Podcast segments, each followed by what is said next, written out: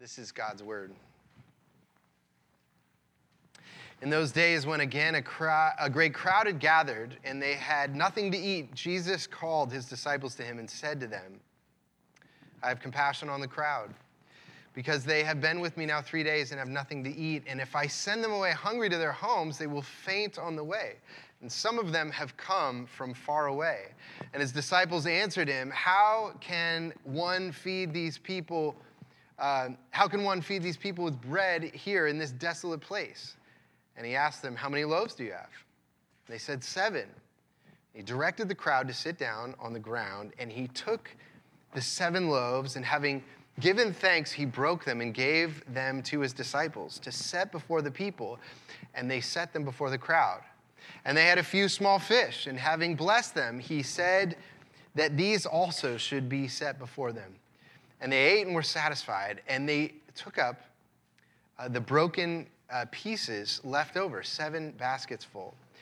And uh, there were about uh, 4,000 people, and he sent them away. And immediately uh, he got into the boat with his disciples and went to the districts of uh, Dalmanutha. The Pharisees came and began to argue with him, seeking from him a sign from heaven to test him. And he sighed deeply in his spirit and said, Why does this generation seek a sign? Truly I say to you, no sign will be given to this generation. And he left them, got into the boat again, and went to the other side.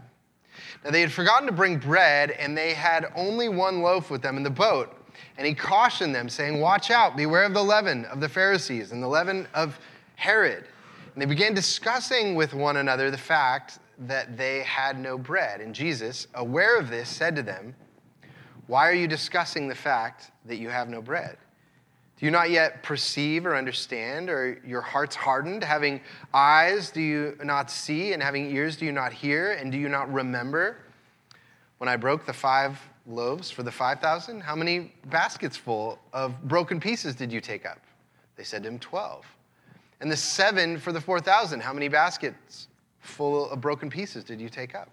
And they said to him, Seven. And he said to them, Do you not yet understand. The grass withers and the flower fades, but the word of our God will stand forever. Let's pray together. Father in heaven, we thank you for your word and that in the scriptures we meet the Son of God, the only one in all of history who has truly lived a human life of love for you and love for neighbor. And uh, Lord, uh, we uh, pray that as we study his actions, his words, that we would be drawn to both trust in him, to receive his love, and also to obey him, uh, to live under his authority. And so we pray that uh, you would instruct us by your holy word um, through the wisdom of your Holy Spirit. And we ask this in Jesus' name. Amen. Amen. Well, our topic today is compassion. And this is uh, an important topic because compassion is one of the strongest cultural forces in our uh, culture today. It has a huge power to make people act. And, uh, and maybe more traditional cultures, that, you know, people are motivated by, you know, seeking honor or glory or even wealth, and all those things are present in our culture as well. But in our culture, if you are not perceived as caring for the weak, the poor, the marginalized, or the oppressed, there's possibly nothing else in our culture that, you know, would have the power to shame someone like the force of compassion. And so, how should we think about that as, as Christians? Well, um, I think that there are two temptations that we need to avoid as God's people. Um, the first temptation is letting the world define compassion for us. And uh, whatever, whenever morality is defined by humans and not by God, it always becomes destructive, uh, more destructive than life giving. And that's true with compassion. I mean, kind of the, the most uh, glaring example of that is the many communist revolutions of the last century that were all done in the name of compassion for the lower classes, and they were murderous and, and um, absolutely brutal. The world does not know how to define compassion and can't define compassion for us. But I think the other te- temptation is being reactionary against the world. You know, so for example, someone might think that, oh, you know, our culture is always letting people off the hook uh, for taking responsibility, playing the victim card. And uh, it's true that our culture can give a godlike status to someone who is a victim, but it's also true that there are many people who truly are victims.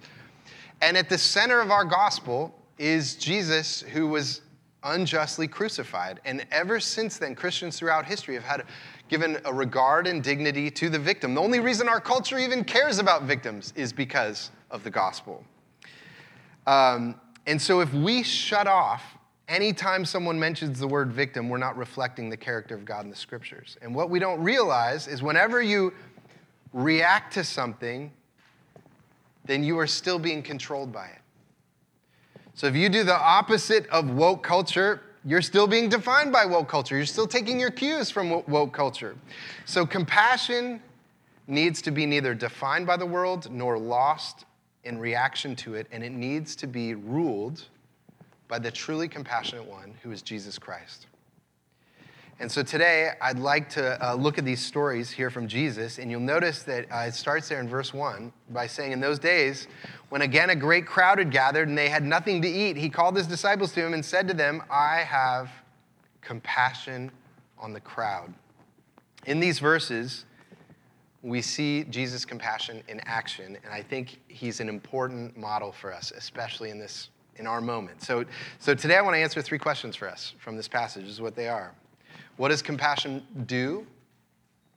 What does compassion resist? And how do we become people of true compassion? What does compassion do? What does compassion resist?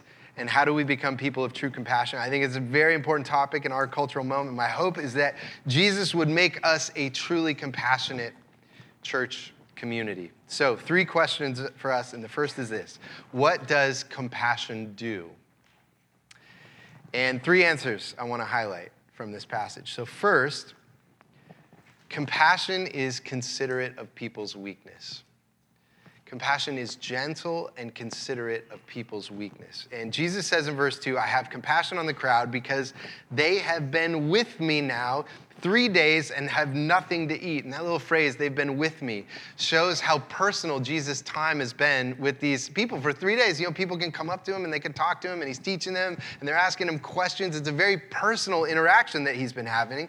And so he goes on in verse three and says it, and if I send them away hungry to their homes, they will faint on the way, and some of them have come from far away. And so here we just see something considerate about Jesus. He's aware that these people are faint and he doesn't want to push them too hard. What a relief that Jesus is that way. That he recognizes when we're faint and doesn't want to push us too hard. And some of you may be here this morning and say, I feel faint, maybe in your faith, in your family, and your work environment or whatever where I'm just worn down, I'm worn down emotionally, and I just can't be pushed too hard right now. And though, though Jesus calls us to live holy lives, to serve Him, and to sacrifice, He never loses that softening of compassion towards our weakness. He's always that way towards us. What a blessing. And, and so compassion is considerate of our weakness. And you know, one example of this is, um, is the rule of, of St. Benedict. It was written in the sixth century. And, and it, the rule was basically an ordered life where uh, brothers would come and live in a monastery and they, they lived according uh, to this rule. And it was, it's lasted now 1,500 years, and, but really for the next thousand years after it was started, it, they played a huge role in the, the building of, of Christendom and the, the cultural transformation that, that happened during those thousand years. And you say, well, what made Benedict's rule so enduring? You know, it's very regimented. The monks had to work hard, they had to pray and study, but throughout the rule, and this is my impression reading it, is it makes all these little accommodations to people's weakness. You know, if someone's sick, okay, we kind of modify the rule for them in this way. If someone's weak in some ways, you try to make the rule so it, it fits to them.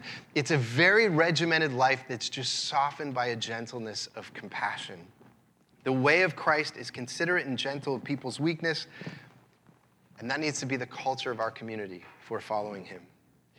And that's, you know, that's exactly how Psalm 103 describes compassion.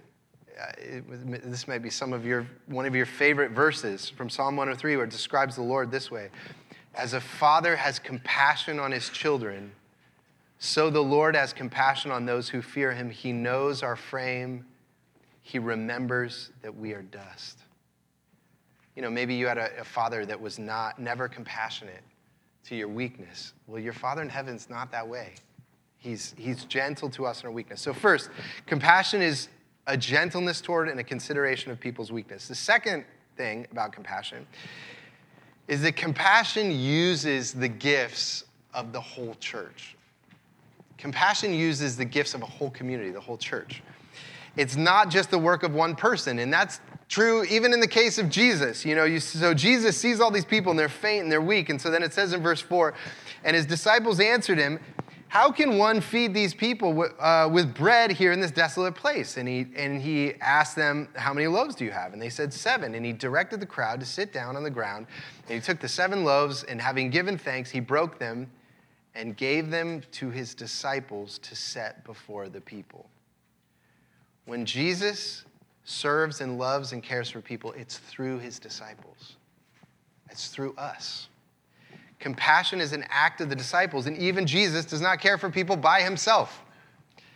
And this is something, you know, I've learned early on as a pastor in our, in our church, uh, our home groups have been an important part of our life since the beginning of the church. We, the last couple years, we've not had home groups during COVID, but they've just been starting again this year. And, uh, you know, home groups are men and women and children that come together and they eat together, they pray together, they talk about their life together. And I know for countless times people have gone through difficult seasons and they just say, My home group played such an important role. And it wasn't just one person, it was a group of people that were around me that could pray for me. They'd bring me a meal, they'd invite me over, they'd listen to what I was going through. I didn't feel alone. And so that's the picture that Jesus gives to us of how can compassion happens. And some of you are very compassionate people. You know, you feel it very deeply when you hear that someone's struggling and they're going through something. You just, your, your heart just aches for them and you say, I want to do this. But that can result in taking all of their needs upon yourself. I know I, you know, as a pastor, you can have that tendency to fall into that. If we are going to be a community defined by compassion, it has to be a work of the whole community. We should envision that Jesus, who knows everyone in Bellingham and Whatcom County, is seeing certain people that he's showing compassion on, and he's going to bring them here.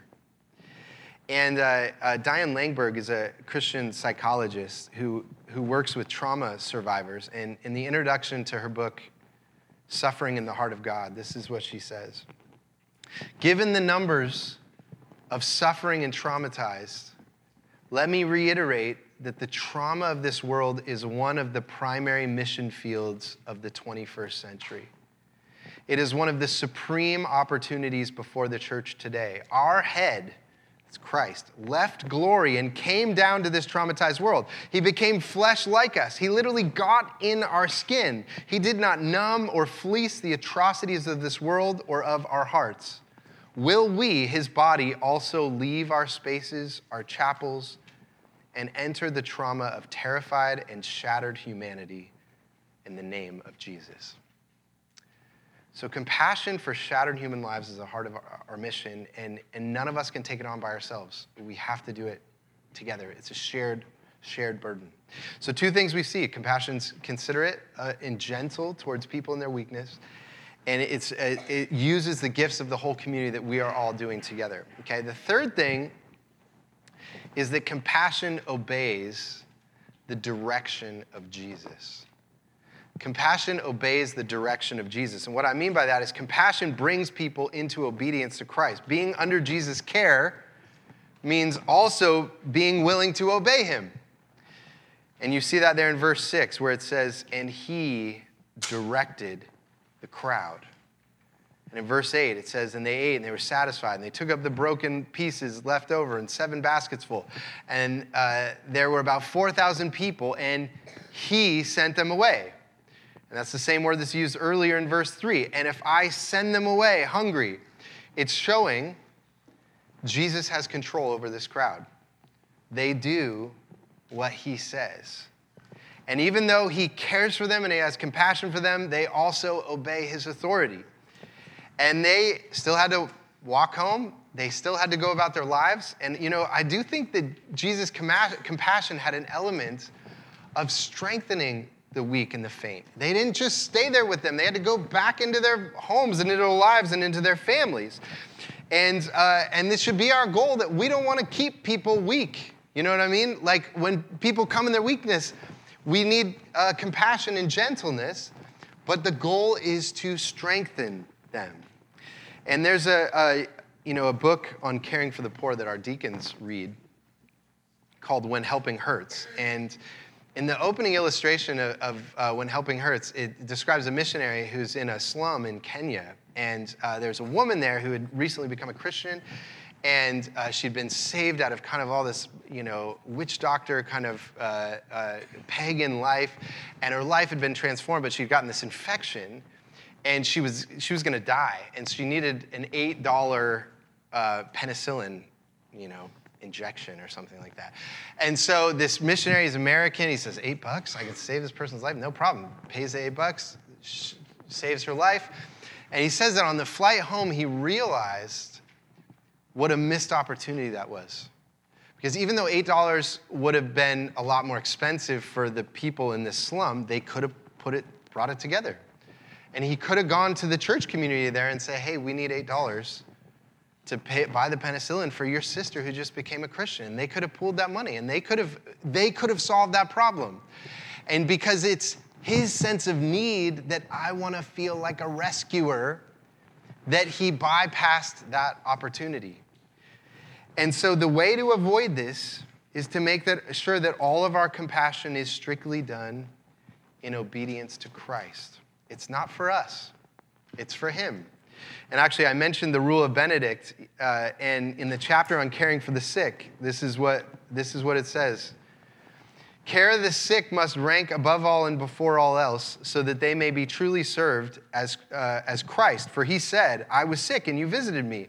And uh, what you did for one of the least of these, my brothers, uh, you did for me. Let the sick, for their part, bear in mind that they are served out of honor for God and let them not, by their excessive demands, distress their brothers who serve them. It's very interesting that both the people who are serving and the people who are being served understand that this compassion is done in obedience to Christ. There's no, there's no entitlement, there's nothing that's owed, but it's obedience to Christ. And so this really leads to a second point that compassion cannot be simply responding to the demands of those who are in need. Compassion is about obedience to God. And so, especially in our day, we need to first ask, well, what does compassion do? Okay, it's, it's gentle to people in their, in their weakness. And it's gathering the, whole, the gifts of the whole community to, to serve one another as we all are in different at different times in our lives are in need. And all of that we do together in obedience to Christ. But we also need to ask what does compassion resist? That's our second question. What does compassion resist? And I want to point out two things from this passage, okay? First, compassion resists the demands of the Pharisees. Compassion resists the demands of the Pharisees. And uh, the next episode in this passage, you see there in verse 11, says, The Pharisees came and began to argue with him seeking from him a sign from heaven to test him. And he sighed deeply in his spirit and said, Why does this generation seek a sign? Truly I say to you, no sign will be given to this generation. And so the Pharisees demand from Jesus a sign, and he refuses to give them what they demand of him. Now, in our culture, generally it's, it's the progressive movement in our culture that people identify with compassion caring for the poor or the marginalized or the oppressed. And I want to draw that there are some connections between the Pharisees and the progressive movement in, in our culture. Let me just point out a few. Maybe you would not naturally identify a progressive and a Pharisee, but here, here are a few parallels, okay? First of all, they're both political movements. Uh, the Pharisees were very politically engaged. And I know if you read through the New Testament, you might think that nobody liked the Pharisees. That was not true. They were very well respected by the people. Uh, it was a, very much a populist movement. The second thing is that the Pharisees were also a revolutionary movement. You know, a revolution is when an oppressed people overthrows the existing authorities. And the Pharisees were zealous for revolt against Rome. They'd been an oppressed people for centuries under the Romans. And we too live in a very uh, revolutionary uh, age where authority in every part of society is being challenged, whether it's in the family, in the school, in church, in law, in, sci- in the sciences, and in medicine. And so there are these parallels between the Pharisees and progressives that they're both political and revolutionary. But maybe the strongest parallel is that the uh, Pharisees were committed to highly regulating people's speech and actions. You lit, around Pharisees, you were constantly wondering if you're saying or doing the right thing. Uh, they were self righteous, judgmental, and controlling. They wanted power. And so when the Pharisees demand a sign, they're asking for Jesus to display his power. We want to see your power. Are you going to come with your power and help us? And Jesus refuses. Jesus' compassion does not adhere to every demand of an oppressed people. And in fact, Jesus has just done this sign. You know, they want a sign? He just did a sign. He just fed 4,000 people. It was an act of compassion, and they don't care because it's not compassion they care about, it is power they care about. Now, a couple notes, okay? First of all, I don't think this means that Jesus didn't care or have compassion for the Pharisees. You know, the word for compassion, uh, splanchnizomai, is in that's used earlier in the passage about like your guts, like you know your insides turn over. You know, when you really feel for someone, that's what happened to Jesus. And you can see in verse 12 when they bring him this question, it says in verse 12, and he sighed deeply in his spirit. Jesus is experiencing grief about the Pharisees. And this can be only be because he cares about his people. They are his people. And I should also say that I know that, um, you know, saying that uh, the um, political, revolutionary, and controlling nature of the Pharisees has its parallels in, in the progressive movement of our day. It certainly can have its parallels also in conservative religious communities. Conservatives can often see themselves as marginalized, uh, oppressed people seeking political power who also can highly regulate people's speech and behavior and you know make suffocating environments jesus is known as the greatest paragon of compassion in human history and yet no one made demands of him when people were weak or marginalized he had mercy on them but they never took a posture of Jesus now needs to do what I tell him. He would absolutely not tolerate that.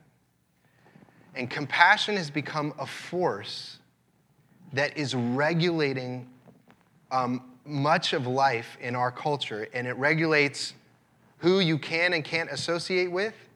And this is very similar to the kind of, kind of highly regulated culture promoted by the Pharisees, and people feared the disapproval of the Pharisees and so this kind of compassion has to be resisted. So, first, compassion resists the demands of the Pharisees. Second, compassion also resists the ignorance of the disciples. Compassion uh, resists the ignorance of the disciples. And after Jesus' interaction with the Pharisees, uh, Jesus uh, says a parable to his disciples. He says, You need to watch out for the leaven of the Pharisees and the leaven of Herod. And the disciples take it literally. They don't really understand that he's saying this parable. And so this is how Jesus responds in verse 17. He says, And Jesus, aware of this, said to them, Why are you discussing the fact that you have no bread? Do you not yet perceive or understand? Are your hearts hardened? Having eyes, do you not see? And having ears, do you not hear? And then down in verse 21, and he said to them, Do you not yet understand? Jesus is confronting the lack of understanding in his disciples. And what this means is it is not enough that we just feel deeply for people. And it's very common that well intentioned help is actually harmful. It's not what people need. We have to understand God.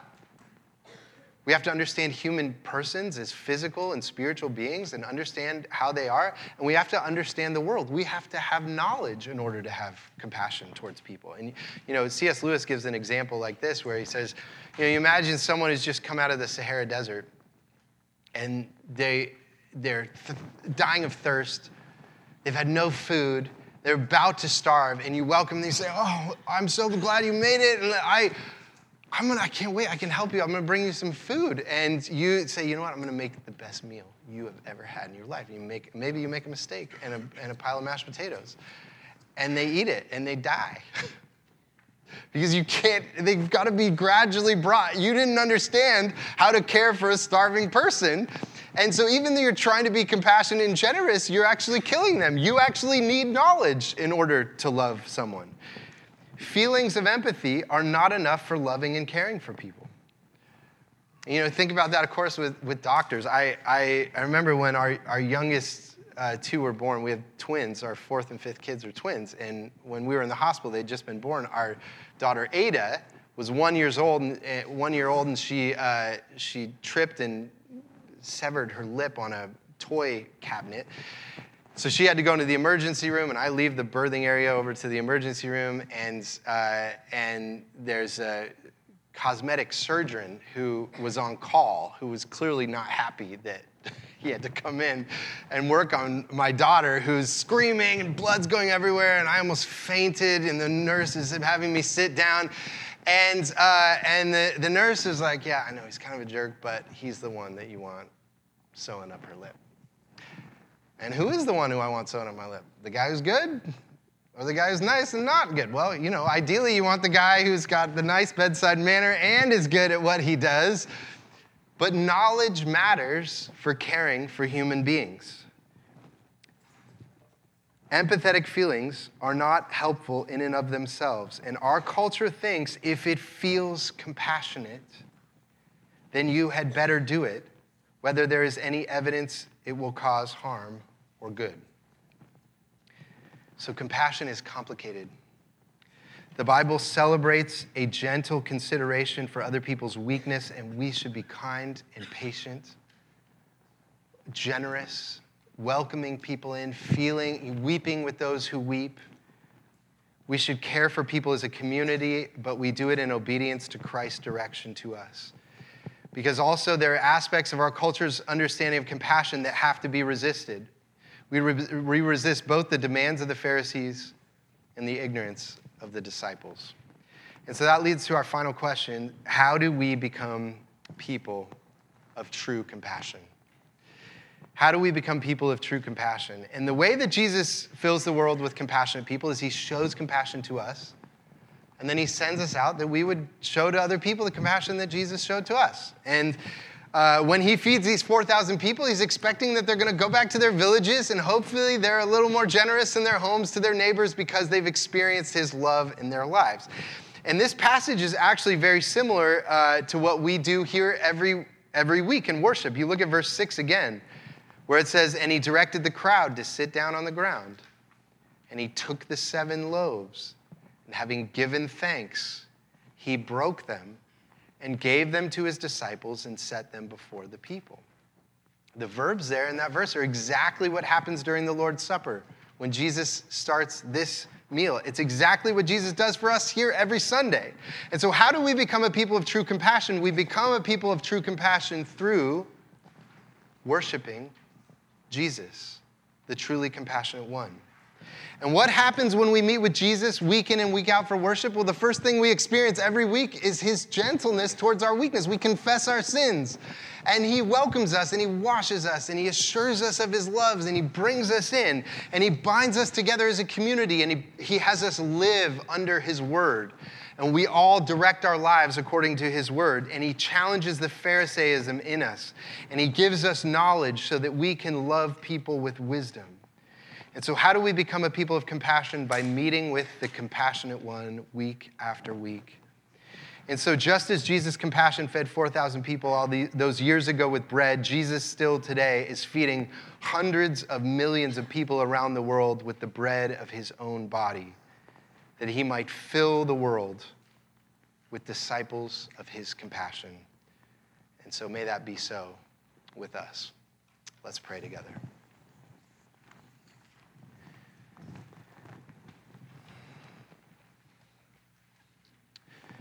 Father in heaven, uh, we come before you as your people, and we thank you that you gather us here, and, and you, you know the ways that each of us, we are faint, like the crowds in this story. Uh, we are weak, and we're so grateful that the true God is one who is compassionate and gentle, and that you, you know our frame. You remember that we're dust. And you gather us here in love. And, and Lord, we ask you that we truly would become a place of compassion. We do ask you that you would bring shattered lives here. And that we as a community would receive those lives with both love and truth. And Lord, we pray that you would give us courage, that we would trust you in our compassion. We would obey you in our compassion and not follow every demand of the world around us, but we would follow every demand that you place on us. And that's because we trust you and we believe that you are good and loving. And so we ask this in Jesus' name.